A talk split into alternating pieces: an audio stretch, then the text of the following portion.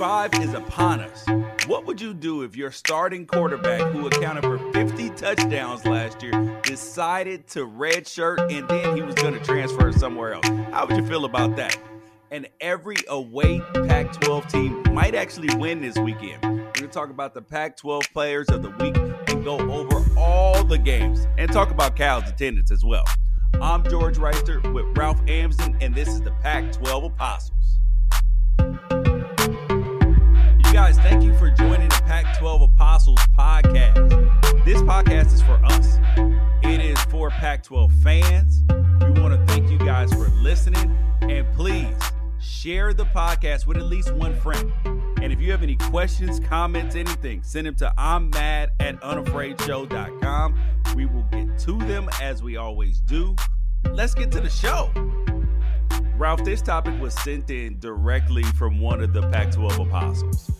They asked us about D'Eriq King, who plays in Houston. How does this relate to the Pac 12? Because it could happen, number one. And number two, Washington State played Houston. He's their quarterback. He accounted for 50 touchdowns last year, and he decided to essentially redshirt the rest of the season because we know that you can sit out four ga- you can play four games and still redshirt. So he wants to redshirt this season and then he didn't say he was going to transfer, but it is clear that he intends to transfer somewhere else. Said he wants to get better at football, hone his craft, because he clearly wants to go to the NFL. He will graduate in the fall. How do you feel about this, Ralph? I don't know how to feel. I mean, I almost always side with the players in all issues of anything. I mean, let them do what they want. Um, they're on a barter system, and so you know you're trading for what they have. Um, they're trying to give you the best of what they've got, and uh, and I, I usually don't pay any mind to anybody transferring because it's never really somebody who is locked down a starting role and is one of the stars of college football and considered to be a, a dark horse Heisman candidate. I'm, I mean, I'm still processing this. Where are you at on this, George? I do not mind this from D'Eriq King. I I actually like it and I applaud it. We're looking at I mean everybody is mercenaries. We're all mercenaries. We're we're just playing for a collective goal. And I as a parent always have to do what's best for my kid. You always have to do what's best for your kid. And this situation may not be the best situation for them long term or going forward. So it's no hard feelings if you guys decide to leave if we decide to leave, anything like that. So I know we are a family because we've been together for years, but we have to do what's best for us. And the other reason why I don't mind, I'm like, okay, D'Eriq King, he's will already have graduated in the fall. So that makes him eligible to graduate transfer. That's the first thing. The second thing is, and he can play immediately. He's got goals of going to the NFL, and clearly he is smart enough to recognize that he isn't where he needs to be in his maturation as a quarterback to get to the NFL. And then the third thing, uh, the reason why I don't have a problem is it sucks for his teammates. It does. But his head coach, Dana Holgorsen, who may be a little bit upset about this, he just made the same decision. He was at West Virginia West Virginia was not going to fire him. He decided, you know what? I'm going to pick Tillman Fertitta call. I'm going to pick up the phone and I'm going to leave West Virginia. He made the best decision for him and his family. So you can't have hard feelings at somebody else leaving leaving you hanging when you left all the kids at West Virginia okay. hanging that you recruited. Okay. Um, to make the best decision for your but family. Dana Holgorsen didn't do it in the middle of the year. We we've got examples of that, right? Um, we had uh, we had uh, oh man uh, Petrino. We had him leave. Bobby Petrino leave the Falcons in the middle of the night. Yeah, leave the Falcons in the middle no, of the no, night. No, no, he left. He left for the Falcons, or did he leave? He, he, did both. So he, I mean, he but he's in. He went to go coach Michael Vick. Michael Vick wasn't there for uh, reasons we're not going to get into on the podcast. And in game like thirteen or whatever, he left to go take the Arkansas job right in the middle of the football season. I remember that being what I mean, that dude did a lot of scumbag stuff. But I mean, I, I remember that being one of the things that I was like, man, you just don't you don't quit on your team. But and at that level, everybody's a professional, and so I think you judge it differently. I guess I'll just I'll, I'll pose it to you like this because I think you're coming at it from a little bit of a different angle now as a father than you maybe would have. Like, let's paint a picture of you in 2002 because 2002 was a weird year for you in college football. You guys had started six and zero, oh, and then things kind of went off the rails after ASU came back um, uh, in that 40, 42 game. But so what? What? What if that Don't was game four me. instead of game seven? Okay, and what if at the end of that game your quarterback was like, "Man, this isn't doing it for me." Bye. And you're, you know, you're still a competitive team. Um, but your quarterback leaves in the middle of the year. Like, don't don't you think just from that angle that you would have been like felt betrayed or been like in- incredibly upset just from like the, the brotherhood in the locker room as far as that goes, the people depending on you? Because I think, yeah, I mean, you can look at it from a business sense and be okay with it. And I, I think that I'm probably where you're at on that too. I'm just new to it. I'm just trying to wrap my my head around this potentially becoming more than just the one time. Um, but for the players, I'm just trying to think of it from where they're at. Uh, they they're probably upset. Reason to be. Oh yeah, I I totally agree that that the players have reason and opportunity to be upset with D'Eriq King. I mean, the the the same thing could happen at Arizona. I mean, he D'Eriq King is kind of a pretty much a the same kind of quarterback as Khalil Tate Amsden. He is. Like they are kind of the same guy. They're very athletic. They run around, throw the ball around a lot, but need to be more refined as passers to be NFL quarterbacks. Yeah, okay, that, would you agree with absolutely. that? Absolutely. No, you're absolutely right. So, I in the the the problem is this because we actually saw this last year with Kelly Bryant at Clemson. Which I, Kelly Bryant, which I did not have a problem. I did just, not have a problem with that. Yeah, and when it's different if a kid is a junior, if he's a sophomore, but this kid, this is his last year playing college football. Yes. So, and and so when it's your last opportunity, and you have accounted for all these touchdowns, you've done the right things, and you're like, wow, I am not where I need to be.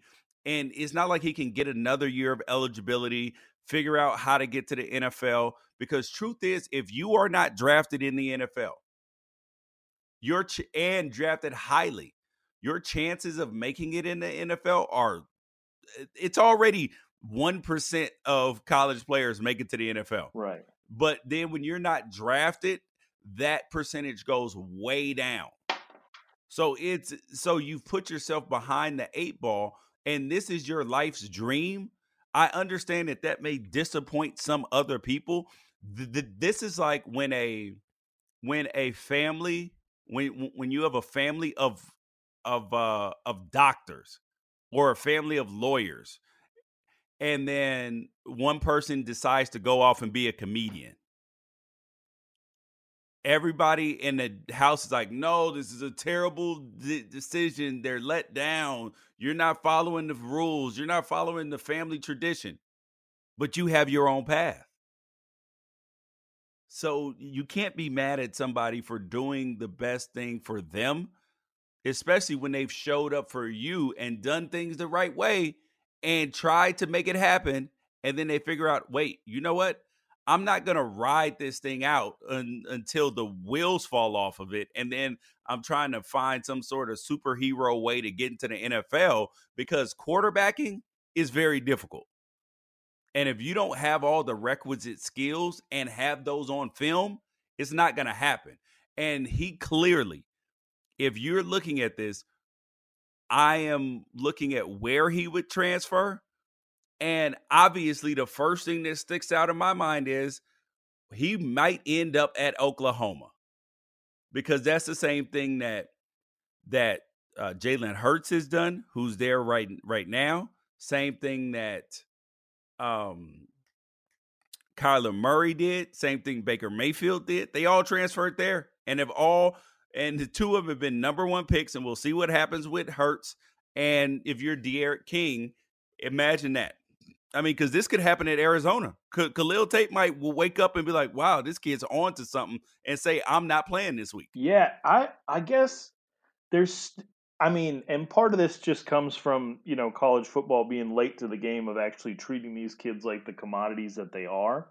But there is a part of college football that seems to be fading away that is a little bit upsetting just just at first glance, just when you're first trying to digest this. And I want to acknowledge it that like D'Eriq King is not a Houston Cougar anymore. Like and maybe ever again. Does that make sense? Like it, you can the fans are going to have a hard time appreciating what they had once when they were left. I mean, how how much do you think back fondly on the girls that walked out the door on you? Like they're not part of your life anymore. You eventually have to like agree with that sentiment. Like it's just it's one of those things where and, and obviously college athletes are not your girlfriend and should not be treated as such but if it's somebody that you're rooting for and they choose to not be part of that system anymore, I do not begrudge fans who then don't go out of their way to cheer that person on because they walked away. And it's a weird situation, especially at Houston. Houston is one, and and this, maybe this could happen in the Pac-12. It's certainly possible. There's no precedent for it, but Houston's weird because they landed one of the best recruits in the entire country in Ed Oliver, and he kind of used Houston for what it was a chance to play early. And then when it was very clear that he was going to be a first round pick, he kind of quit putting in effort, right? Um, Kyle Allen, when he left Texas A&M, yep. I think that some college coaches treated him as maybe damaged goods. I'm not sure he wanted to go to Houston in the first place. He ends up going to Houston. He starts four games. He does pretty well, but they want somebody who's more mobile, and they bench him. And so he only played four games, uh, and De- and D'Eriq King took over for him. And Look what does Kyle now, Allen do? Uh, you know, he could still grad transfer to anywhere. It would have been his third school, or he just bet on himself. And if you remember, because you know, and, and I, I don't want to bring up Josh Allen's name on this podcast, but I will anyway because it's part of the story. But if you remember when Sam Darnold and Josh Allen were training together for the NFL draft, in almost every article about how these two were training together, Josh Allen would bring up the fact that like, hey, there's this third guy that trains with us. Uh, there were other guys too, he's like, there's this other guy that trains with us, and he's as good as we are. And then Kyle Allen goes undrafted, has a backup job in Carolina. He just came home to Arizona, and on Sunday I watched him throw four touchdowns in a game back in his home state uh, against some of his former Texas A&M yep. teammates in Christian Kirk and Kyler Murray. And that was an instance in which at least he was benched. Kelly Bryant was benched. Jack Sears at UCLA was made fourth string. Like I, I understand all those decisions. Being the starter when like in Kyle Allen's case, he just went and trained to become a better quarterback. You don't need college football. Well, D'Eriq well, King already is, has that. I I think the difference is is that Kyle Kyle Allen already had some good film and nobody was trying to. You mean as a pure passer? Yeah, is what you're saying. Yeah, okay. as a pure passer, and nobody was trying to pigeonhole him as a running back playing playing quarterback. Look at Lamar Jackson. Lamar Jackson ended up being a first round pick for the Ravens and is playing well now. And people they get lost with that athleticism sometimes. They get lost with it and they can't see the forest for the trees. They're like, "Oh, this dude can't yeah. can't be a quarterback." I mean, that's the way probably some people feel about my opinion about Khalil Tate Amsden. I can't see past the athleticism, but I'm a person who looks past the athleticism. This is just a different case. Um, but well, like, are we saying that Holgorsen can't develop quarterbacks? Did he not have Will Grier out there? Am I mistaken? Um, it, eh, or, or I mean, or, what what's the ultimate point of? So part of me just wants to believe that at the end of the day, clock is right twice a day, Ralph. Sometimes yeah. a broke a broke clock. Sometimes you, you just show up and a, and you get a dude. Maybe I mean, he had Geno too, so it's not like it's not like he hasn't had he. It's not like he hasn't had quarterbacks out there. But part of me just wants to believe you know, and it's nice to want to side with the athletes, but sometimes two dudes don't get along, and sometimes these guys are quitters. Sometimes they just are, and they can find a convenient excuse to make people empathetic to their case.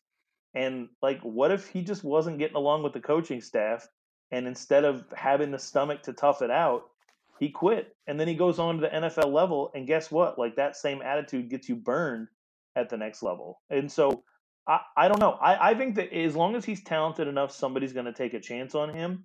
What I hate to see is that we are now in an environment where kids and I tell I tell talented quarterbacks this all the time. they're never going to listen to me, but they need to hear it. Go where you're going to play. Stop committing yep. to Oklahoma. Like Spencer Rattler, five star quarterback, one of the best quarterbacks I've ever seen in my life. Um, Bryce Young, who we should definitely talk about today, flipped from USC uh, to Alabama. And all, they're all doing it with the assumption that they're going to play, but they're also recruiting your replacement at the time. If I'm a five star quarterback, I'm looking at Colorado State. I'm looking at Hawaii. I'm looking at all of these different schools where I can go in and be the guy and just put a bunch of stuff on film. Because if I, I know now if I go to Oklahoma, not only are they trying to recruit my replacement, but my replacement could come from any other college any other year. And that doesn't feel that doesn't feel like it's crazy. happening in the Pac-12 yet, and I would love for it not to happen. I mean, grad transfers are cool once you already have well, the degree or whatever. The whole Russell Wilson path, I I, I absolutely dig that. A Brady White, who started at ASU one game, broke his leg, and then moved on to Memphis, and now got a sixth year of eligibility and is going to be playing until he's like thirty you know, he's going to have three degrees out of this. That's incredible. But this whole thing of like of D'Eriq King just saying like stats and uh, and I'm going to go to a school where I can get better stats. Those quarterbacks on that roster at Oklahoma who actually committed to go there, they got to be sick to their stomachs because you got quarterbacks coming in in front and behind, and you never really know if you're going to be the guy, and it sort of takes the wind out of the sails of going into these kids' living rooms and and making promises to them. And if I mean, if any quarterbacks pr- prospects listen to this, go to some random school in Idaho or something. Like it, no, man, go to no, no, no, no. Listen, I thought about this. So and we and we we can move on into Bryce Young uh trading uh trading um decommitting yeah. from USC to go to to go to Alabama. Yeah, so I'm on that. board with D'Eriq King at, but when it comes to going to the school, I 100% agree with you, Ralph, about going to the school where you're going to be developed and play. Um, instead of going to the school that you feel is quote unquote appropriate for you to be at.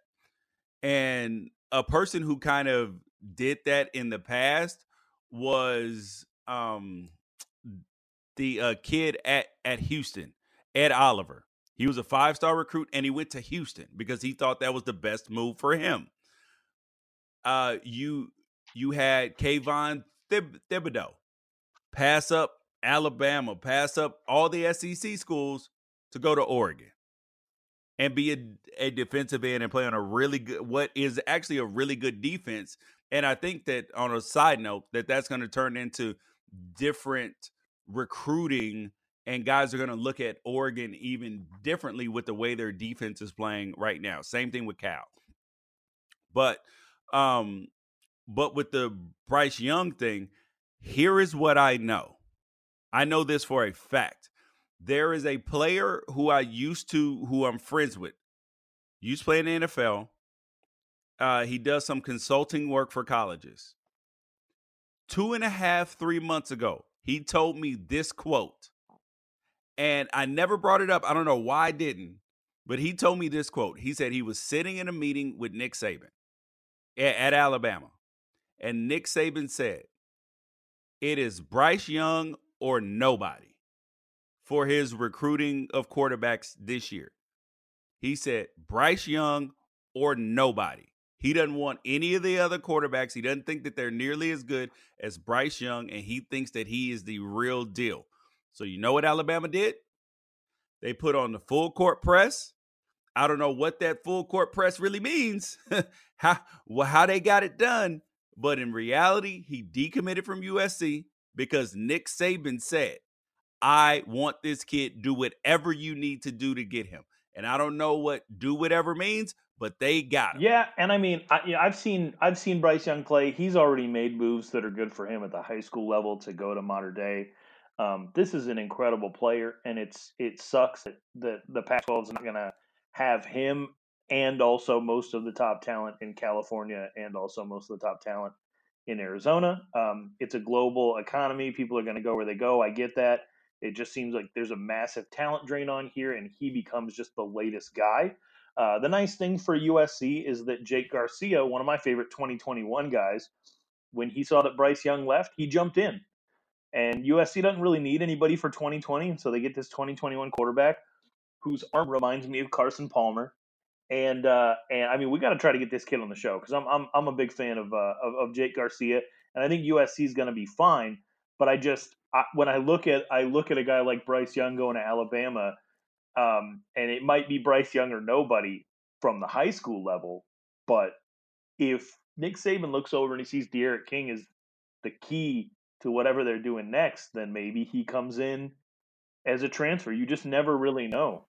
So I, oh wow, I just I see these these yep. um, these programs that churn out these quarterbacks, most of which come by transfer, and I just wonder if if if high school quarterbacks are starting to take notice to say like, man, if I want to play now, and if the whole point is to be able to play, uh, and in the D'Eriq King case, it's weird because you know a lot of the quarterback training comes from private coaches anyway. Not a lot of these colleges have the ability to train you up on position. You're supposed to come in ready to go. And so, you know, I, I think it's it to me. I look at it and I'm yeah. like, oh, this dude wants the bright lights and stats. That's what he wants. Houston's not going to be in the national spotlight because they lost a couple of games early. Had they beat Washington State, maybe he doesn't go anywhere. Had they won that uh, their fourth game, uh, maybe he doesn't go anywhere. You know, because they there still would have been attention on Houston. So maybe it's more about the attention, the week to week attention, than it is anything else. But I don't know. I would, I would, I would tell you that uh, with it being Garrett no, King, uh, I don't really care as much. If this started happening in the Pac-12, uh, I mean, it would it for me. We're still going to do this podcast, right? But I would, uh, I, I would not really care for it. I'm not going to go out of my way to like it. I don't think anybody has to. Don't I, I, I say don't like hate on the kid. Don't be tweeting them stuff don't be a jerk. I mean that that should apply in all areas of life. But you don't have to like this. You you you could long, uh, long for the days of people wanting to play for one team and having that legacy at their school and being proud of that for for eternity. You know, I, I, it's okay. It's okay to kind of be unsettled by this, and I think that you know, for those people out there that just get sick of people saying, "Well, no, you got to these kids got to do what's best for them," they kind of feel left out in the cold a little bit with like, "Hey, they just want to root for a team where people want to be there." And that hasn't been the case at Houston for a few years. I feel bad for those fans, and I'd feel bad for the fans of anybody uh, in the Pac-12 if this repeatedly happened to them. But we do have a school in the Pac-12 who kind of goes fishing for quarterbacks all the time, and that's Washington State. And so, but they still get kids to commit out there, so you never you never really know. You know, I, I just I I would like for the kids who are recruited um, to have every opportunity to go out and and showcase what they can do and win that job. But there's so much money on the coaching side that they're going to take a chance on whatever they feel wins them a couple more games. Yep. Um, let's get to the Pac 12 players of the week because there was a little bit of controversy at one of the spots because the Pac 12 offensive player of the week was Dorian Thompson Robinson, the quarterback from UCLA. They picked him over, obviously, the the losing quarterback in that game, Anthony Gordon, who threw for nine touchdowns, five hundred and what what did he throw for five hundred and eighty yards or something like that. Yeah, and and but he but Dorian Thompson Robinson led to a 30 point second half deficit to win 67-63. How do you feel? Oh, and he added two rushing touchdowns. He threw for 57 yards rushing. He had an amazing day. So, do you feel comfortable with Anthony Gordon getting Pac-12 player, offensive player of the week? I mean, Dorian Thompson Robinson instead of Anthony Gordon. Yeah, I'm okay with it. Coach of the year rules, right? Instead of the best and, and biggest numbers, you go with most improved. Um, and they won the game. I think that it would have almost been I mean, there are people out there who feel like this. It would almost would have been more patronizing and insulting to on the heels of that loss be told that like hey and you were the best player this week. And so I, I, don't know. I almost think it's better for washington state that he, that he wasn't. He also has the most opportunity to win it four or five more times this year. So i mean if it happened to somebody who has just like had a one-off um, as a as a quarterback, and and they were never going to do it again. But there's a pretty good chance that uh, after watching, you know, just after watching Utah's DBs against USC, like it's very possible Anthony Gordon does this a couple more times. Yeah, so okay um, the offensive lineman of the week was Penei Sewell, left tackle from Oregon in 56 snaps, he didn't allow a pressure, a hit, or a hurry on Justin Herbert for the third consecutive game. He's only a sophomore, and he's even yet to be called for a penalty. And he and he had five knockdowns against Stanford uh, of guys just leveling them. And I mean, if you have not seen a a if you don't pay attention to offensive line play, pay attention to the left tackle for Oregon He's a oh, and he's got a brother who's a top 15 recruit too. It is it is absolutely incredible for that kid to to to watch that kid play. But on defense, it not just wait wait wait hold on, not just incredible to watch that kid play. It's incredible that he came from where he came from and was this ready. St. George, Utah is like a handful of people. He played against dudes who were a 180 pound defensive lineman would like be the biggest guy he ever went against. And he'd pick those guys up and throw them 10, 15 yards down the field. But stuff like that doesn't always prepare you for the next level. And he came in and dominated right away anyway. Like that that's wild to me. I also watched I watched the guy that he replaced. Right? I watched Tyrell Crosby in high school. He played against some of Las Vegas's best week after week. I felt like that was always going to prepare him to go to the next level and, and, and get it done when he was at Oregon. Penei Sewell was playing against like kids who would be fifth string at a mid-sized high school in LA. like that's and and I so that was always my big worry with him is that anybody who saw him was like, oh, he's gonna crush it at the next level. And I'd always like jump in and be like, if he develops and gets used to the speed. And I no, I, I man, I was wrong. None Dude, of that matters. He's he's just he that good regardless. 10, Doesn't matter. He's a top ten pick next in not in the 2020 draft, in the 2021 draft when he's eligible. He he's he's a top ten pick. It, it's Oh, I'm I'm I'm picturing him in Arizona Cardinals red right now. um, well, if you're an Arizona fan, I would hope you wouldn't be picking in the top ten in two years. Um, but on defense, Evan Weaver was the defensive player of the week for what? This is the second time he's been defensive player of the week. Um, he had 18 tackles against Washington. Came back this week, set it another personal record, 22 tackles in their win over Ole Miss. And he made the final tackle of the of the game on that quarter on that attempted quarterback sneak. This dude is really good. I mean, I thought he was fat because he looks weird in his uniform, but but turn turns out he's not. This kid can run. He looks like he looks like Mr. Incredible, but this kid can play. I like it. I mean, I like him better than Ben Berg Ben Burr Kirven, who was at Washington last year, who led the who was one of the top tacklers in the league. Yeah, he rem- Evan We- Evan Weaver reminds me of a JUCO linebacker who uh, who broke out his senior year at Arizona State back in 2005. His name was Dale Robinson. He kind of came out of nowhere. Um, I, I, think he I want to say he went to like JUCO in Kansas or something like that. Didn't do much his junior year, and then his senior year he had 115 tackles, 15 for a loss, and four sacks, three forced fumbles. Like it was crazy. He was in on every single play every single one of them. And then you know he went on to the NFL, didn't really do anything there. But it was just like I I I knew Evan Weaver was a tackling machine going into this year, but I didn't know that like this guy was going to be freed up to get in on absolutely everything. And what he's doing week to week is pretty wild. Now we'll we'll have to see, especially Friday night. We'll see if he's a playmaker and a difference maker in that like he can do more than just be the guy who gets all the stops and doesn't really miss any tackles. I'd like to see him take that next step um, into taking games over, uh, much in the way that um, Manti Te'o used to do at Notre Dame. Right? He his his yep. senior year, he went beyond just being that guy who was in on every play to having like seven interceptions. You know, he's just always around the ball. I think that we could be talking about you know potential national honors, especially if Cal keeps it rolling and keeps getting wins. And oh, so, oh, I sure. mean, it, it, I, I, am rooting sure. for this kid to stay healthy. I'm rooting for him to keep having success. I just want to see. I want to see now that the lights are shining on him. Now that more people know his name, and now that he's out there with like fun quotes and stuff like that, I just want to see him shine because that'd be great for Cal football. It really would.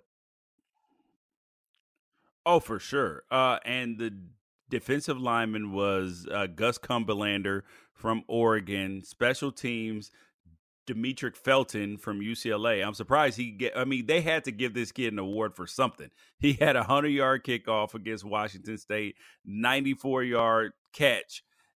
I mean, he was absolutely incredible. 263 all purpose yards. He was fantastic and then the freshman was Kyle Philips from UCLA. He with 731 in the fourth, he uh, returned a punt 69 yards for a touchdown that gave UCLA the the lead. But I want to give you an interesting note, Ralph, that six Pac-12 quarterbacks threw for more than 300 yards last week, and 10 Pac-12 teams combined to pass for 3,379 yards, which is the equivalent of 1.9 miles. Thank you to Anthony Gordon for doing about a third of that. Uh, we definitely appreciate his service. yep. Um, so now we can get into the games, really. There are five Pac 12 teams in the top 25 for the fifth straight week and it's the first time that the Pac 12 has had five or more teams in the AP top 25 for five straight weeks since the first six weeks of the 2015 season. Wow, the 2015 season was like the year that Arizona State got picked to win the national championship, right? By Herbstreit, and then everything fell apart. Yeah, oh. yeah. Yeah, yeah, yeah, and yeah. Oregon ended up going to the national championship. Um, so want to go on to the games. I think it's interesting this week, Ralph, that all the away teams could win this week.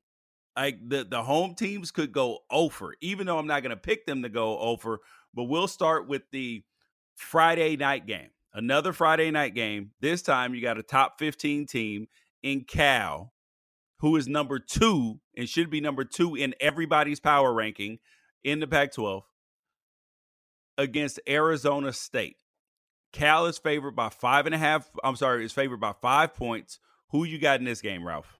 I've been going back and forth on this. Um, I think that uh, I think that I'm I'm leaning Cal, and I think I always was. I don't Arizona State on the road in California.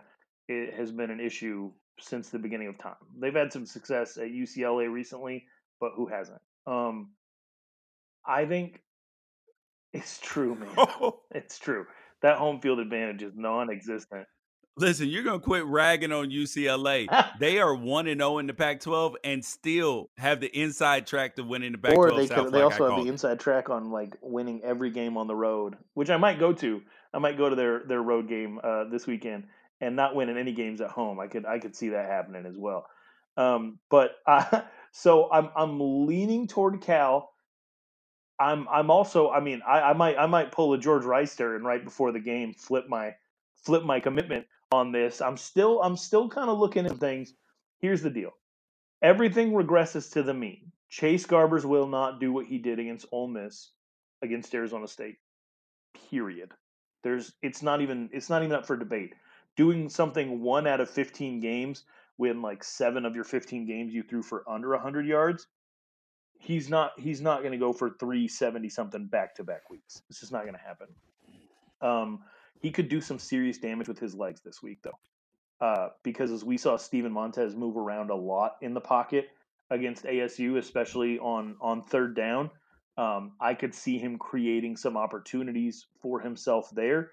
but he's gonna have a rough week throwing the ball. I guarantee that. Um, what that that's a Ralph Amsden guarantee? Well, Ralph, sometimes the light comes on for guys. Yeah, Chase Garber set a career high with touchdown passes and yards, three three fifty seven and four touchdowns. His previous high was two thirty eight versus UC Davis. Right. This year. So guess it's what he's getting better. And I and I would on, be Ralph. proud of him for throwing for 238 against Arizona State. I really would. Um, I don't think it's a yeah, absolutely. What again? Again, I'm going with his history on this, and Arizona State's defense, especially especially the defensive backfield, is a problem.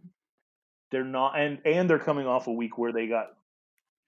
Did you see the Colorado yeah, game last week? If you don't get a pass rush, then you can get torched. That's what happened with Ole Miss. They're not. They're not. They're not. Ralph, you are. Ralph, you are completely overvaluing this Arizona State defense. Completely overvaluing them. I, I have no idea why you are so high on this Arizona State defense. I'm not high on them. It's a law of averages. I'm just I'm just trying to use logic. Chase Garbers had 14 games where he barely looked like a passer and one where he looked good. Ole Miss fans will tell you if you want to get healthy, come play against them. Arizona State had three weeks where the defense played lights out and the results were Ralph, they played Ralph. They played against two of those games were against Sacramento State, who they struggled against on offense, and against Kent State, and then they played against Michigan State, who can't score points on a regular. I will basis. remind you that you picked I Michigan mean, they, State because you said that their scoring this year was vastly improved. And if you look at the results last week, and I was, and, and if you look at the results last week, they're back to scoring points. They're back to scoring points. It's just the it's the law of averages. Arizona State's defense had a bad game, and it all came down to one thing: they were not pressuring Steven Montez. They're not going to make that mistake against Chase Garbers when it was obvious that Ole Miss was doing stuff like dropping eight into coverage, and time was on Chase Garber's side, and that's one of the main reasons why he had such a good week. So also, it's a Herm Edwards coach team. Do you not think that this game's going to be close? The only Arizona State's never only played in one game that wasn't close in his entire tenure. Bro, it would here, be here very, tr- very confusing to me if Arizona State picked now to get blown out by a team that has only done good things on offense Dude, once in Cal is 100% winning this football game. They are going to crush Arizona State. And and when I say crush, crush. I mean crush by Cal standards. That means like a 10 point victory. Like 7 to 10 okay, points. Okay. And, and except okay. for, except for Arizona's going to probably score a late touchdown or something to make it a little bit closer. Because the truth is, Cal's defense is suffocating. They have yes. they have destroyed quarterback futures. They destroyed Jacob Eason. They destroyed uh they they've destroyed uh Matt Corral, the kid at Ole Miss. They they destroy quarterbacks. They destroyed Jake Browning. They destroyed KJ Costello. They destroy quarterbacks. And right. Jayden Daniels, as a true freshman, who we both believe is going to be a really good quarterback. And then the fact that Arizona State has trouble protecting him. Arizona State couldn't run the football against right. Sacramento State. They didn't throw the ball well against Sacramento State. Didn't throw the ball well against Michigan State. Couldn't protect Jayden Daniels there. What do you think is going to happen when they face Cal? Cal gets pressure. Their deep, their secondary is super good. Like Jayden Daniels might throw three interceptions this this game. There is no way, no how, no chance Arizona State wins this game against against Cal. It's not happening. They might as well be playing freaking Alabama this, this week. It's not All right, happening. See, now you convince me. Now I'm picking Arizona State because I can't I can't go with the no way, no how. I can't jump on board with that. And to say that Jayden Daniels, who's thrown 116 passes this year with one interception like the, Colorado game, to say that he's going to throw three picks, it's not it's not going to happen. Herm, Herm Edwards wouldn't, to quote uh, Tekashi Six Nine, wouldn't even let him get the chance. Like Arizona State uh, under Herm Edwards, and it's it, it drives me nuts as someone who just wants games to be aesthetically pleasing. Sometimes is going to welcome this being a couple of pigs rolling around in the mud. Because the uglier that Cal wants to make it, the better position Arizona State is in to do some nonsense in the fourth quarter and come out with a victory. That's his mindset. They don't care about stats. They don't care about looking good. They don't care about any of that. Neither does Cal.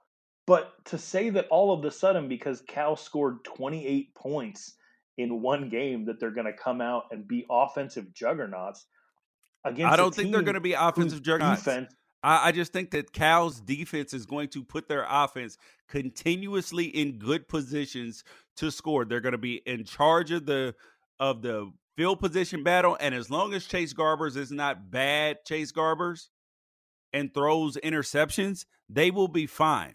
We're we are we're we're looking at a team right where in total defense, Cal is only giving up 300 well they're giving up 346 yards a game which is up a tick from last year. But the difference is is that this year they've been ahead in so many games that teams have just had to just throw the ball throw the ball throw the ball. And they have a bunch of turnovers. They are like their defense pass efficiency is number two in the conference. So you would agree only only behind Oregon and Arizona State's defensive pass uh, efficiency is number seven in okay, the conference. Well, that's because they just got worked by Steven Montez. But uh, you you look at you look at just like the pro fo- football focus stuff. Kobe Williams, who is considered to be like the least talented of the starting corners, Kobe Williams is like rated sixth in the entire country in in uh, in passing defense, in quarterback rating, and going at him. He's allowed like five catches in 19 targets for a total of 60 yards, and this is this is their most like least dependable guy. They haven't played anybody. They have not played anybody except Michigan State, and and well, and then and then they just lost to Colorado. So maybe they weren't throwing at him, but they were throwing Jackie at somebody Jones. else. Steven Jackie Montez, Jones is the one giving up all Yeah. the touchdowns. Um, Steven Montez is not, you know, he's not Jacob Eason. He's not uh Herbert. He's a good quarterback who is who could turn out to be a pro. I will give him that because he has matured and gotten better every single season and he flies under the radar. But at the end of the day, you have to look at the defenses and what they do. Um Cal is second in the conference in opponent third down conversions. Arizona State is seventh. You look at the amount of sacks. Cal is averaging three sacks a game. Arizona State's averaging Right. one. They're not going to be able to get pressure on him while Cal is going to be able to get pressure. The- and Cal is the number one team in the Pac 12 with sacks against. and yet they only have one game where they can Well, score I- points. No, no, I'm sorry. They are the worst team in the in in the in the Pac-12 uh, in sacks sacks against. I read the stat wrong. I was gonna say Chase Garbers. I think is out there getting himself sacked a little bit. Here, Yes, here, correct. he- here's the thing. I think it's gonna be. Uh, I think it's gonna be an ugly game. And um, since you're giving them no chance, uh, you've pushed me to the Arizona State side. I will say that I, I that Cal should win. There's absolutely no way they win by ten or anything like that. But they, I mean, they they should they should win this game. They won't be able to run or throw. Yes, So- Christopher Christopher Brown Jr. or or Dancy, one of them is Yeah. going for over a, a- hundred yards. First of all, Absolutely not. It's not gonna happen. and It's not gonna happen. and and Kekoa Crawford or Jordan Duncan for Cal. They're they're receivers. One of them is going to have a hundred yard day too. I'm telling you, bro. This is this. You are overvaluing the Arizona State defense. I don't see it, and you know, and and after the way I kicked your ass last week in picks, there, it, you know, you should you should just roll with me, Ralph. I no, I, I get where you're coming from, and I, I think that Cal should absolutely be the favorite, and I think the line's appropriate in this game. But you're too sure, man. You're too sure. We we were sure about Washington State last week. It's the it's the certainty that's scaring me off. and your reasoning. I mean, again, one good game does not a working offense. Cal. I, I didn't even applaud. I didn't even say anything about Cal's offense being fantastic. It was it's the Cal's defense. A hundred yard rusher and a hundred yard receiver, and saying that Chase Garbers is going to at least have his second most efficient passing game of his career. What do you think all those things add up to? That that means that Arizona State's defense is not as good as you think it is. That's what that's what that means. Um, on to the next game, U, USC, because Ralph, you have an affinity for the Arizona schools. I get it. I get it. I get that that that, that this is your core demo. And I will I will say you I will say that I I picked them to go a combined 10 and 14 this year, so I'm not too fond of them. Yeah, yeah, I guess. Um, we next game we got up Saturday, twelve thirty. Watch USC travels up to Seattle. Washington is a ten point favorite. Games on Fox. Who you got, Ralph? I'm leaning Washington. Um, I don't think that Washington is a team that can really fall for the whole you know, chuck the ball up in the air and let guys come down with it. Um, I think that they have ways to to combat that and to make sure that their cornerbacks aren't always isolated or out on an island. Uh, and if you take that away, USC hasn't really shown that they can run the ball. And the way that Washington was able to move the ball with Sean McGrew at running back of all people, um, I think Washington rolling right now. I don't I don't like this to be a blowout. I don't think that that's really what Pac-12 schools are going to be out doing to each other this year. Um, but I, I do think that it's going to be a come down week for USC. I, I still like USC to be on track to hit eight and four overall. Um, I would not like to see them lose this game and then you know get worked by Notre Dame and so on. My my hope is that it's at least competitive, just so that we're not talking about a winning team that controls its destiny in the Pac 12 South being about to fire its coach. I'm about sick of that conversation. I feel like it's never going to end. Um, but I, I don't see any reason why Washington loses this game. What can USC do to Washington besides just get the ball out downfield quickly? That worked against Utah. I don't I, but Utah, I don't think could match that offensively. I don't think that they could hang um, I just I, I don't I don't see one thing that USC does better than Washington. I don't see it because the receivers can't get themselves the ball. So I got to go with Washington see, here. Ralph, I am honestly I'm a little bit torn about this game because but actually first first thing I'll say is first thing is I'm picking US I'm sorry, Washington to win this game. Picking Washington to win this game. I, I don't see this as an opportunity for for USC to win, even though that they are technically well. Actually, these, these teams are pretty on par talent wise. But here is the problem: USC can't run the ball. Their leading rusher right now is Malepeai. He's got 311 yards. I'm not sure if they've had a 100 yard rusher this entire season. USC's having trouble running the football. That means that you have to pass the football. And Washington, their pass defense is good. They're number three in the conference in total defense, only allowing 332 yards a game. And I think you hit the nail on the head with just chuck it up to Pittman, Vaughns, or St. Brown is not going to work against Washington. You are going to have to spread the ball around, um, uh, they're going to have to be able to run the football, and their young quarterbacks, either Slovis or Fink, who I would go with Slovis because it looked like Fink was doing a little more just chunking the ball up, and Slovis was able to dissect the defense and that a bit more if he's if he's healthy and back. That's who I would go with. I would go with Slovis. But I'm looking at it and I'm saying, eh, I don't know, buddy. I don't know. I don't know. I don't know how USC comes up with a running game when they haven't been able to run it.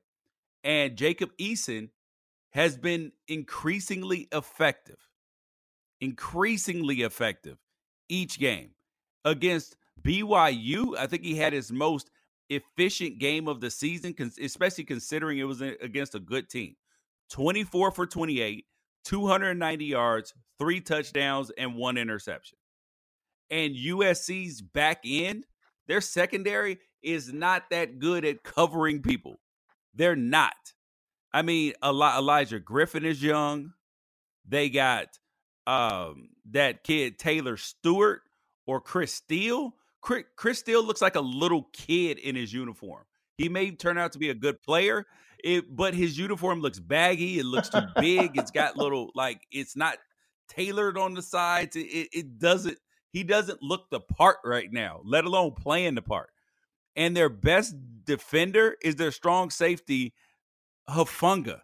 And he's an excellent tackler. He's just not the best in coverage at this point as a sophomore.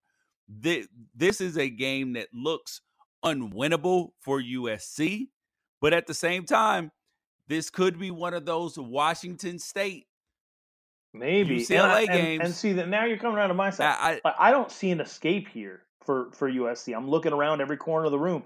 I don't see a way out. But this Washington State UCLA game has me so shook that it's just like, yeah, why not? Why not just pick USC in this game? I'm not. I mean, I'm not. I'm not going to um, because I just again, it, it's at every single position. I just don't see a way um, for this to be for, for this to go USC's way. But I, I, I think it would be crazy to say that Washington's going to come out and do what they did to BYU. And I know that they, they have them as a common opponent. I know that BYU beat USC.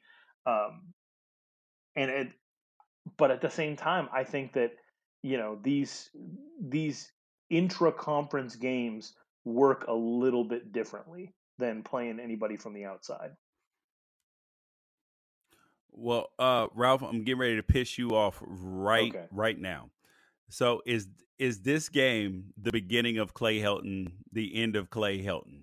No. If they if if they lose this game and then they lose against Notre Dame next week, is it the beginning of the no, end? not necessarily. Because I mean, I, first of all, I thought that this would be their first loss, so I thought that they'd be going in four and zero. Oh, they'd take this loss and go to four and one. I think they'll be eight and four on the season. I think that they'll win the Pac-12 South. Okay, so I think that if they win the Pac-12 South, and it all really depends on what they do in the championship game, um, that that that will ultimately determine whether or not he's got any juice, and it's also going to depend on who they hire. But I also get this really weird feeling that anybody who plays against USC is auditioning. So like I, um, uh, you know, if Washington goes out and beats U- USC by thirty, you know, how many USC fans are going to be like, "We want Petersen? They're like, it doesn't matter what team they play. they want yes, anybody right now. Yes, one hundred percent. And so th- that's just kind of where I'm at. Is is it feels like no matter who they go up against, like that coach is not only like auditioning to continue to keep their job, but also maybe for future consideration as the head coach of the USC Trojans. Um, I, it, th- this has to end at some point. It feels so inevitable. I've never seen somebody, and probably because I'm not an SEC fan and I don't root for Auburn, but I've never seen anybody on a permanent hot seat in this way, just doing just enough to keep their toes out of the boiling water. Oh, that was that was Kevin Sumlin at Texas A and M and Gus Malzahn at Auburn currently. Yeah, but I they uh, always want Gus, to fire Gus. Gus Malzahn, I feel like does good things. I don't think Kevin Sumlin ever did anything besides have exciting offenses and finish fourth in the SEC West. So, I mean, I, I, just I don't I don't know. It, it, it's almost like just rip the band-aid off and get it done already, even if they do win the Pac-12 South. But I, I don't think it's the beginning of the end. I think the beginning of the end was him just taking the job in the first place. Eh, eh, you know, because it's always felt like nothing has ever sort of been good enough, and there are just objective metrics like recruiting that don't seem to be going well for this team. Um, but I but I don't know if they perform well against Washington and find a way to sneak one out against Notre Dame. Who know who knows how long he can delay the inevitable? I am oh, fascinated this, by it. This, this is a pick one game. This is a pick one between this week and next week. If you're USC, you get one of these two victories. If they lose to Washington, they're going to beat Notre Dame because this is what Clay Helton is. And I don't want to and I don't want this this reference to actually actually I'm I was going to use one reference but I didn't want it to sound negative because I don't have anything against the guy. But but I'm going to use he's a he's a white walker. Yeah. He is a he's a walking dead guy.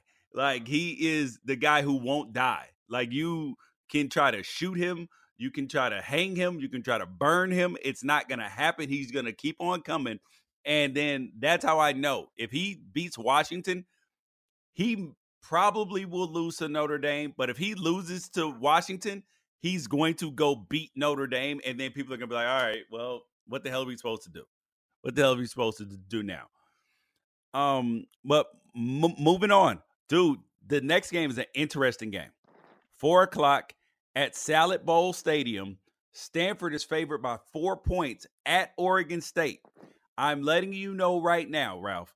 I am picking Oregon State to get their second victory of the season. Jonathan Smith is gonna, he's already starting to keep games a little bit closer than he did last year. I'm picking Oregon State to upset Stanford at home on Saturday. Okay. Okay. Um, I think that that's uh, I, it's fair to kind of go where you see the momentum. Um, I personally think that Stanford not only wins this game, they cover. Uh, Cameron Scarlett looks like the guy that you do not believe he is, at least for one week. Um, and I, I, Oregon State can't stop anybody. They absolutely cannot. The talent disparity between the two teams is huge. The one or two things that Oregon State does well defensively are going to be completely neutralized by the way that Stanford runs their offense. Um, if if Oregon State can get a couple of quick scores, then this game is going to get pretty dangerous pretty quick. Um, but I don't think they're going to have the ball all that much to be able to accomplish some of those things. And so um, I, I got to go with that. That's my theme this week is that everything sort of regresses to the mean. So I'm going to go with, uh, with with Stanford in this one, not only to win, but to but to probably win um, by more than people are expecting them to. Okay, here's here's the problem, Ralph, is that Stanford is not what they used to be. You have Oregon State, who is last in the Pac-12 against the rush right? We we know they can't stop the run. They can't stop the run to save their life. They are, but they're night. They're only giving up thirty points a game. I mean, even though that's a lot, Colorado, Arizona, and UCLA are all giving up more. Oregon State is the third best rushing defense uh, offense in the Pac-12. Utah, I'm sorry, Arizona, Utah, and then Oregon State, 230 yards a game. But here is where the metric goes that that lends itself to favoring Oregon State. Stanford is last in the Pac 12 in yards per game, and it's not even close. They're only averaging 320 yards per game. Cameron Scarlett has not gone for over 100 yards. They only have five touchdowns this season, Ralph. Five. Do you realize that they've in four games, Stanford scored five touchdowns? Do they equal it on Saturday? No, no. You don't no. think so? And their pass offense is the worst in the country. I, I mean the, the worst in the country, the worst in the Pac-12, the worst pass defense, uh, well, offense in the Pac-12. And Oregon State is not even last in total defense anymore. UCLA, Arizona, and Colorado are below them. So this is a team that is improving, getting better, and I'm telling you that they are here to shock the world. They are here to shock the world. Neither team is good in pass efficiency at all. But I I like but Stanford is so bad running the ball right now. They are so bad passing the ball that this is a game where playing in Reser Stadium, that the momentum, all of this is going to favor Oregon State. And I got Oregon State winning this game. I can't believe at this point in time that Stanford is one and three and they're at a game at Oregon State, and people are going to be picking Oregon State to win. This is mind blowing. And David Shaw, if he loses this game, it is going to be clear and evident because he's a smart guy. He's at Stanford, got smart people around him. That that something's broken. He's falling into the Jim Harbaugh it's broken trap, and it's got to get fixed. Yeah, I mean, you say that Stanford isn't Stanford, you know, but the, the, it's it doesn't mean that they've fallen down to where Oregon State is. You know, Cuba Gooding Jr. isn't Cuba Gooding Jr. anymore, but he's still got a role as OJ. I mean, he still gets work, and they're gonna they're gonna go out and they're gonna take care of business against a, a far inferior team just when it comes to baseline talent and and let's be honest, coach, you think you really think David Shaw is not going to take Oregon State seriously? It's just not going to happen. And so, um, you know, I I don't feel like this game is even going to be all that close. Maybe for a half, but it's still it's still Oregon State. It has nothing at this point. It has nothing to do with even Stanford. It's still Oregon State who who is who has talent at receiver and has talent maybe just at receiver, running back, right? Running back and receiver. Yeah, yeah, Jermar Jefferson. That's where all of their firepower is. But can the coaches win a game against coaches who have been doing this far longer with better players?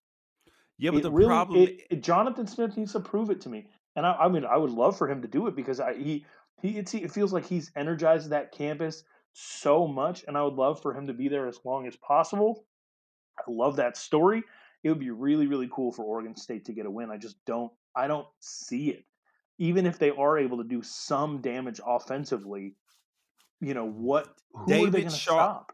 David Shaw has fallen into the trap of I believe that I can play great defense and just run the football and win. That was that was 2015. Even Alabama had to switch it up. Alabama doesn't even run the football as much as they used to. They pass the ball to open up the run. This is the way of the world, and Oregon State and David Shaw have not adapted to it. Okay, that's the problem. Right, but uh, this this is a team that lost to Hawaii and Oklahoma State, and all Oklahoma State did was run the ball. You know, and Jake Luton yeah, but yeah, but the difference is is that when Oklahoma State runs the ball, they spread you out, and Oregon State doesn't have the same athletes. So so they spread you out and then run the the football. Right. Stanford wants to play in a phone booth, and Cameron Scarlett, unfortunately, is not good enough to to to hit those home runs, to see all the holes, to make the to to do special things that special running backs do, like Bryce Love did. But do you I need to that, be special against Oregon State? Do you uh, do you even need to be? Special? No, special? you don't need to be special, but you need to be better than you've been. And I'm telling you that J- Jermar Jefferson, he's going to have a good day against Stanford, and Jake Luton is going to have one of those uh, Chase Garbers mystical days. I don't I don't know if it's going to be as efficient like he's going to throw for 350 and four touchdowns, but he's going to have a much better day against his Stanford defense than you have seen him have. I got Oregon State winning this game and and it's going to be a this is going to be a catastrophe for Stanford. A catastrophe like one of those things where where where people say, "All right, look, look, I know that it was rough, but this is a new low. This is going to be one of those days. Uh, but to move on to Washington State and Utah, does Washington State rebound and beat Utah in Utah after such a an emotional, uh, catastrophic? Uh, I mean, they got made fun of. They were memed. They cooged it and now they're playing Utah, who lost to USC, who got beat in the pass game by USC. And now they're playing a pass happy Washington State in the air raid offense. Utah's favorite by five. Who you got? Uh, well, we're probably not going to see Zach Moss, right? So, yep.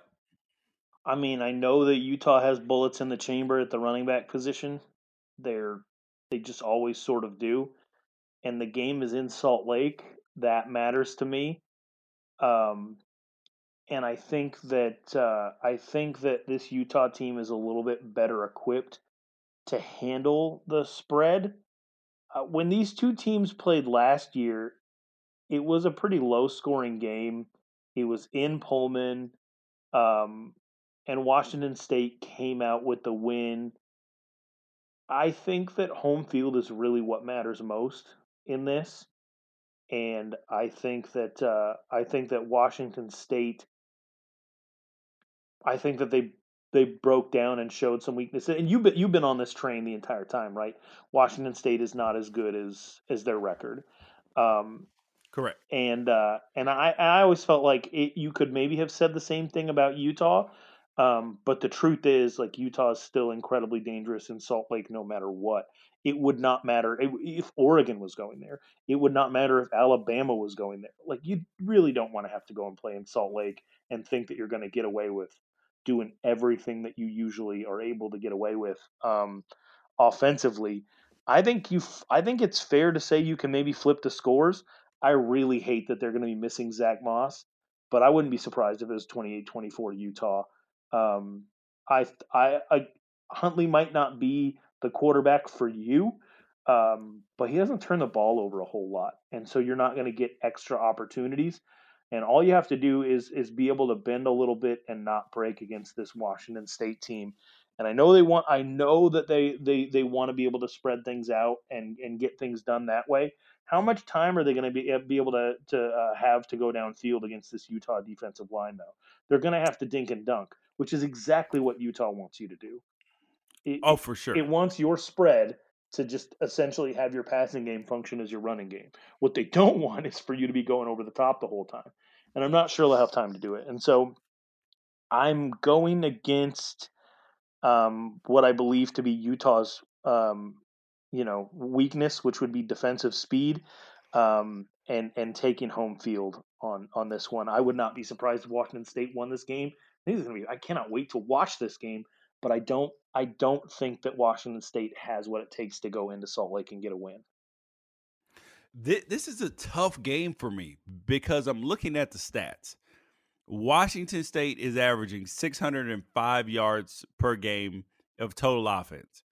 Utah's only giving up 274 yards. Right. These stats are a little bit misleading because both of these teams neither one of them played good non-conference comp- competition. Hey, now we can't hate on BYU too much. Oh well, sorry, sorry, sorry, sorry. Except for yeah, except for uh, Utah, who did play BYU.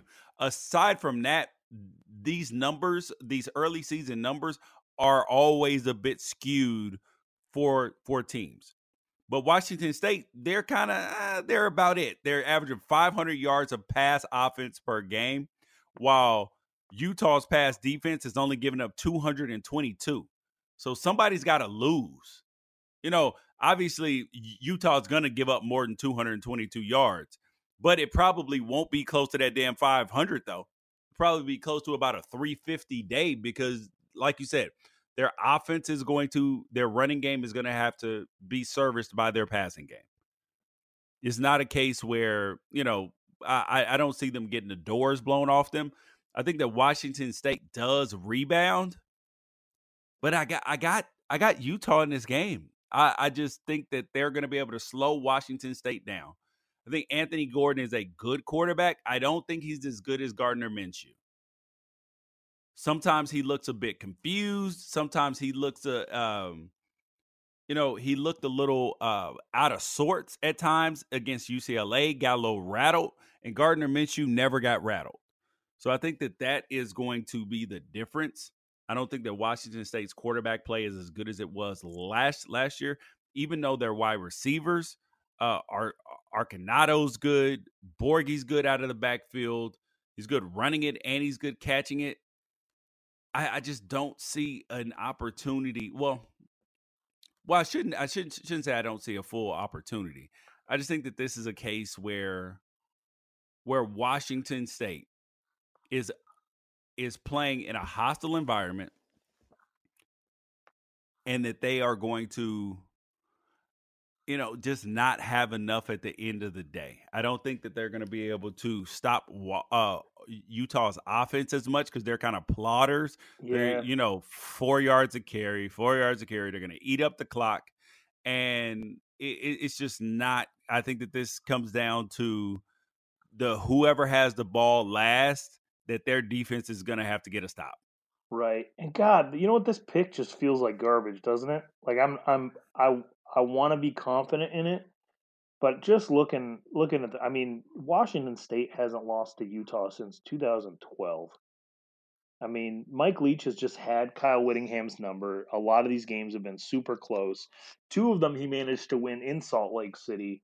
Um, and it's just, it's not necessarily a style that that Utah matches up well with. Um, but at the same time, the last time that they, the last time that they went in and and really dismantled um, Washington State was back in 2012 when Star Lotulelei was their guy, right? Oh, um, oh yeah. And I think they have um, they have that talent on the defensive line this year, and they've got experience at offensive coordinator this year. Um, I'm going to be honest, it feels like a guess because I know that Washington State's had success and I know that Washington State hasn't shown that anybody can really slow them down yet. But I just I, am not feeling it for them. I, I I'm I'm going with Utah and I'm sticking with it. Your argument there just changed my mind, Ralph. I just got so much confidence in your argument that I'm going with Washington State. That's how much flips. That's how much. No, you can you convinced me with the Mike Leach record against Tyrone Whittingham. You convinced me there. I, you gave him. Yeah. A, you gave. You called him Tyrone Whittingham. So you're gonna say that uh, you gave him the the 0 and 12 treatment. yeah. Right. Exactly. Exactly. The last game up that we got today the Pac 12 South, eventual Pac 12 South champions, UCLA Bruins, at the Arizona Wildcat Amsdens. So we got Khalil Tate, who's going to run all over the field. He's going to. He's going to have a career day probably uh, against UCLA's inferior defense.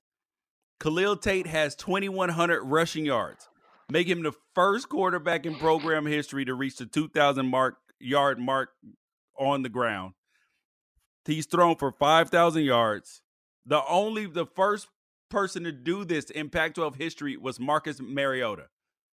Tate has 49 career TD passes, a bunch of them rushing. He's going to break Anu Solomon's records. Like everything is set up for Arizona to score a billion points. But guess what? Arizona's defense is the is only rivaled in oh sorry UCLA's bad defense is only rivaled by Arizona's bad defense. So guess what that means, Ralph? UCLA wins this game a a billion and one to a billion. A billion and one. So this over under is 72. I mean, have you ever been more confident in anything that that number is going to get crushed? Oh, dude, dude, that that number is getting they scored 130 points against Washington combined with Washington State. There's no chance that right. that 70 points hits. No way. Arizona Arizona gave up 40 some points to Northern Arizona. Um, they did play good defense against Texas Tech, but I think that this defense just sort of matches up well against an air raid. Um, I don't think that I like Dorian Thompson Robinson's one good half of football against a Washington State team that, that, that really looked like they forgot how to play defense completely. I mean, I will never forget how poor the tackling was in the second half of that game by both um, teams. Um, yeah, I, I oh god, it was just awful. It was it was like if you ever intentionally I, and I'm I'm going to admit to doing something terrible right now, but if you've ever like been down in a game of uh, Madden or NCAA or something like that and you switch to the other team and like let somebody throw a touchdown on you, you control the defensive back and just make sure that they run alongside the receiver instead of actually tackling them. Um, I mean, I, have heard that that gets done anyway, but that's what that tackling looked like to me. Um, this does not look like a winnable game for for UCLA to me. I think that they could do some damage if they continue to sort of have that like we're free momentum. Um, if they don't play tight, if if if UCLA doesn't like look at that one and zero oh in the Pac-12, and then all of a sudden you know the buttholes pucker up a little bit, and they feel like they have to go out there and execute on every play, then I think they're going to go right back down the toilet. But but if they go out there and they just have fun and say like, "Hey, we might go one and eleven," like Ralph said, let's just go out there and and wing the ball around, then U of A could really be in some trouble. Um, I trust U of. This is going to be weird to say because I don't trust U of A's defense at all, but I trust them a little bit more than I trust UCLA in that at least you have like Colin Schooler and Tony Fields. Um, UCLA hasn't stopped anybody yet. They didn't stop anybody against Washington State. No, they well actually the, actually hold on. Turnovers do equate to stops. Yes, yes. Um, here is where you might feel good is that it's not like Khalil Tate's going to go out there and be Anthony Gordon, right? Correct. He's not going to throw nine touchdowns. Yep. Um, he, he, may, he, may, he may have that. total nine total touchdowns, maybe, maybe like three throwing and six rushing. That's possible. Yeah, I mean, I could even see it. I could even see a situation where Khalil Tate at the end of the day comes out with not a bunch of yards rushing and not a bunch of yards passing, because for the first time ever, Arizona realizes like, hey, we got like three or four running backs that can play. Let's just give them the ball every single time. Well, he's time. the leading like, rusher like on the team, though. Arizona this game. Yeah, that's a problem. That's that's that is a problem for me. Um, because that's the one thing that that will keep them in some of these games when they're facing some more talented rosters than UCLA later on in the season. But it's also the thing that could make sure that they get a win. Um, home field's kind of a weird. I'm thinking about going out to this game actually, just because it, I, I I would love to be at another game where 100 total points are scored.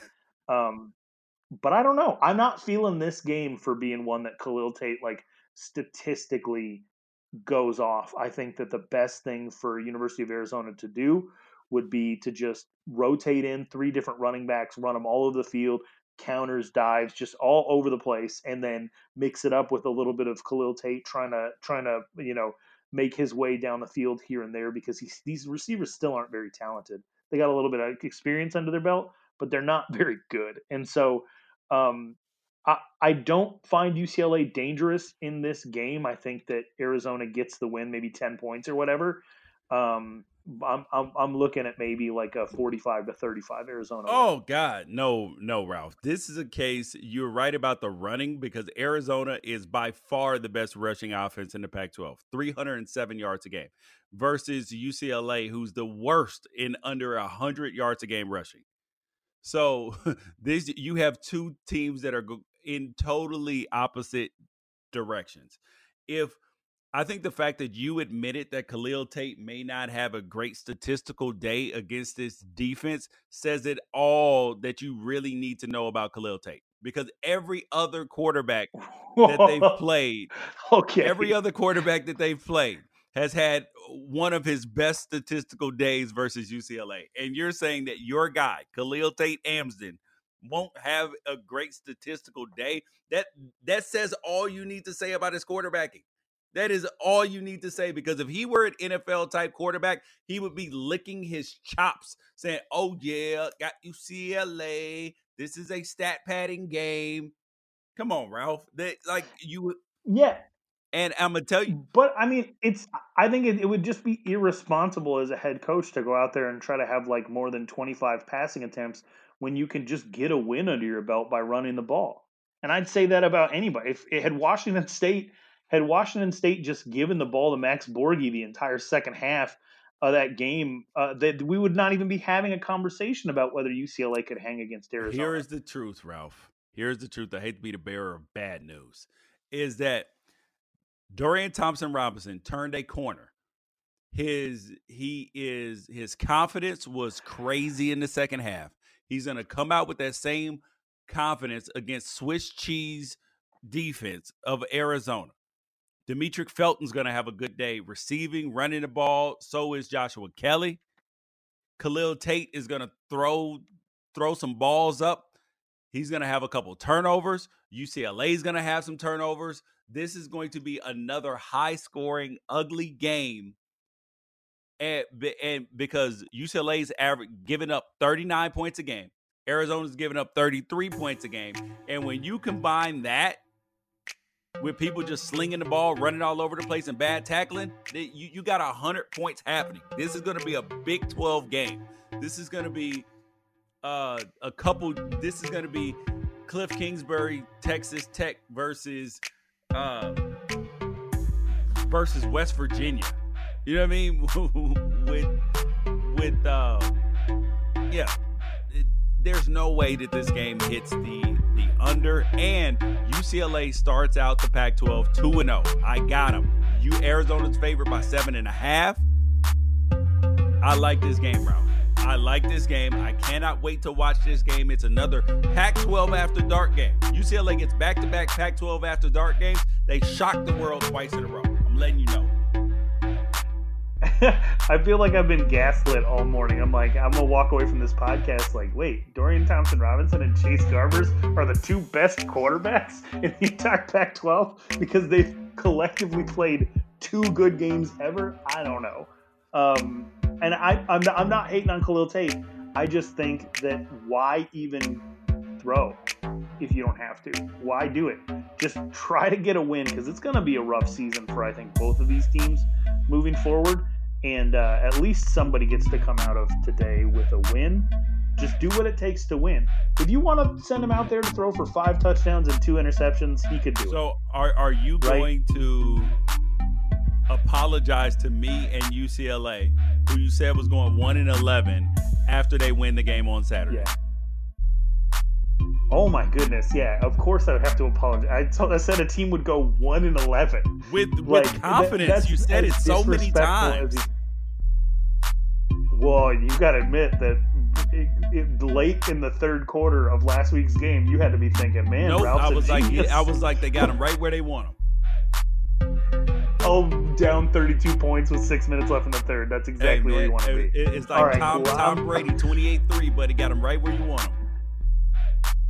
Okay. All right. Well, I mean, I'm, I'm, I think I'm done talking for this podcast, but I will say, uh, I will say that uh, I'm, I'm still pretty confident in one and eleven.